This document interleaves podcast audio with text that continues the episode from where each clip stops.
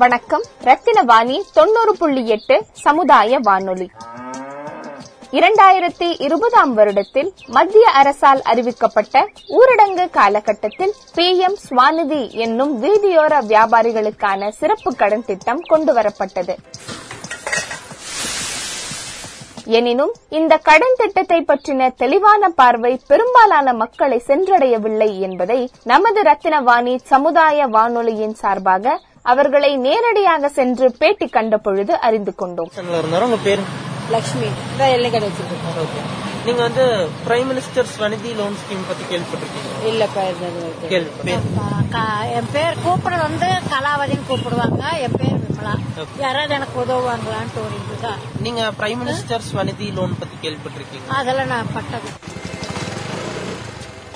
இந்த பதிவினை முதன்மை சான்றாதாரமாக கொண்டு நமது ரத்தினவாணி சமுதாய வானொலியில் கற்பனை கதை பதிவாக வீதியோர வியாபாரிகளின் கதைகள் என்ற தலைப்பில் எட்டு அத்தியாயங்களாக பகுத்து உருவாக்கியுள்ளோம். வீதியோர வியாபாரிகளின் கதைகள். த ரேடியோ ஃபெஸ்டிவலின் முதல் எஸ்டிஜி ஃபெலோஷிப்பின் ஒரு பகுதியாக இருக்கும் இந்த வானொலி தொடரை இணைந்து வழங்குவோர் யுனெஸ்கோ செம்கா மற்றும் ஸ்மார்ட் என்ஜிஓ.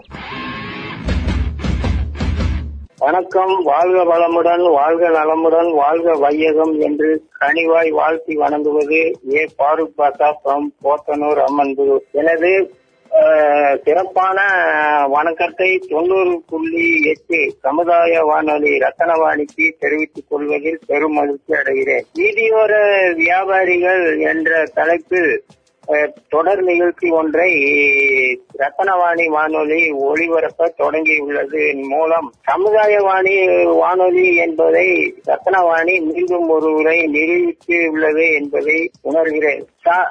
சாலையோர வியாபாரிகள் இரண்டு வகைப்படுவார்கள். சாலையோரமா அதாவது நிரந்தரமாக கடை வைத்திருப்பவர்கள் நடமாடி வியாபாரம் பார்ப்பவர்கள் என்று இரண்டு வகைப்படுத்தலாம் நிலையாக வியாபாரம் பார்ப்பவர்கள் சிற்றுண்டி கடைகள் இளநீர் கடைகள் பலகார கடைகள் சர்பத் போன்ற குளிர்பதனம் விற்கும் கடைகள் என்பவை சாலையோரத்தில் நிலையாக நின்று வியாபாரம் பார்ப்பவர்கள் காய்கறி பல வகைகள் கீரைகள் போன்றவற்றை தள்ளுவண்டி மூலம் தெருக்களில் நடமாடி வியாபாரம் பார்க்க பார்ப்பவர்கள் ஒரு வகை. இவர்கள் காலையில் எழுந்ததும் முதலில் வாடகைக்கு வண்டி ஒன்றை அமர்த்தி கொண்டு தினசரி சந்தைக்கு சென்று வியாபாரம் வியாபாரக்கான காய்கறிகளையோ அல்லது கீரை வகைகளையோ அல்லது பழ வகைகளையோ எடுத்து வந்து ஊருக்குள் நடமாடி விற்று வியாபாரம் பார்ப்பவை.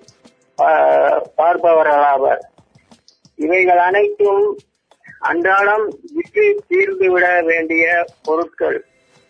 இல்லையெனில் இவை வாடி போவதற்கும் அழுகி போவதற்கும் கருகி போவதற்கும் உண்டான வாய்ப்பு உள்ளவை.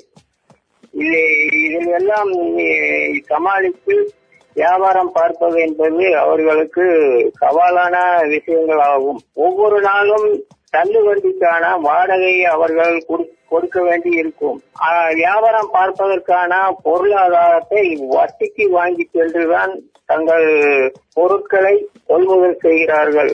உதாரணமாக ஆயிரம் ஆயிரம் ரூபாய் ஒருவரிடம் வட்டிக்கு வாங்கி கொண்டு மார்க்கெட்டில் சென்று வியாபாரத்தை பார்த்துவிட்டு மாலை பத்து சதவீதம் வட்டி வீதம் கணக்கிட்டு ஆயிரத்தி நூறு ரூபாயாக முதலும் வட்டியுமாய் க- கட்ட வேண்டிய சூழ்நிலையில் இருக்கிறார்கள். அதே போல அஹ், பெரும்பாலும் மா- கடை காலையோர வியாபாரிகள் அதாவது சிற்றுண்டி வியாபாரம் பலகார வியாபாரம் இளநீ வியாபாரம் மற்றும் குளிர்பான வியாபாரம் பார்ப்பவர்கள் மாலை நேரத்தில் அதிகமாக வியாபாரம் பார்ப்பவர்கள் இவர்களுக்கெல்லாம் உதவுவதாக அதாவது பத்தாயிரமா பத்தாயிரம் ரூபாய் பொருளாதார உதவி செய்வதாக அரசு அறிவித்திருப்பதாக தகவல் உள்ளது.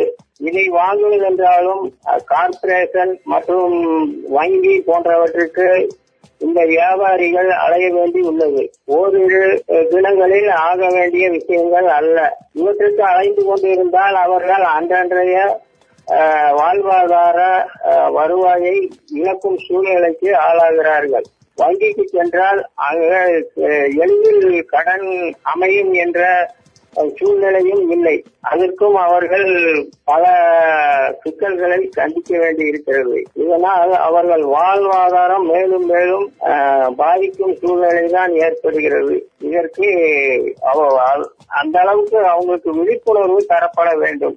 நம்ம ரத்தனவாணி போன்ற வானொலிகள் ஆயிரம் தான் விழிப்புணர்வு கொடுத்தாலும் எத்தனை பேர் இதை கேட்பவர்கள் அவர்களுக்கு சொல்லி அவர்களுக்கு விழிப்புணர்வை உண்டாக்கி அவர்கள் பொருளாதாரத்தை அரசிடம் இருந்து பெற்றுக்கொள்ள முயல வேண்டும். இதன் மூலம் நான் இது போன்ற கருத்துக்களை அவர்களோட சூழ்நிலை அவர்களோட அஹ், சிரமங்கள் கஷ்டங்கள் பிரச்சனைகள் சவால்கள் போன்றவற்றை எனக்கு தெரிந்த வரையில் சொல்லியிருக்கிறேன். ரத்தனவாணியில் பதிவு செய்வதில் பெரும் மகிழ்ச்சி அடைகிறேன். நன்றி வணக்கம் ஐயா.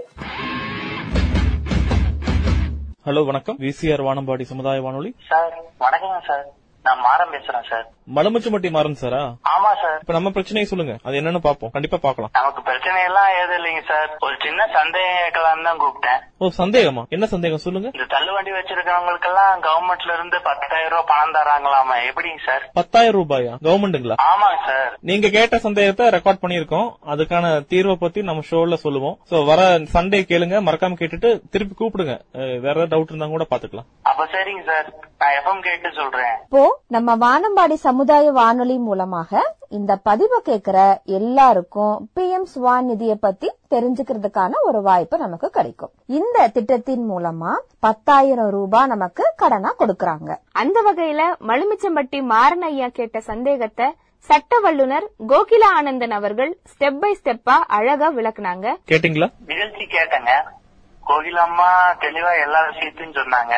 நான் ஏதோ கவர்மெண்ட் ஃப்ரீயா தான் காசு கொடுக்கறாங்கன்னு நினைச்சிட்டேன். நம்ம ஆன்லைன்ல பண்ண முடியுமான்னு ட்ரை பண்ணுவோம். அப்புறம் வாங்குறவங்க யாருக்கிட்டாச்சும் அவங்க எப்படி வாங்குனாங்க அப்படின்னு ஒரு பதிவு எடுத்துடலாம்.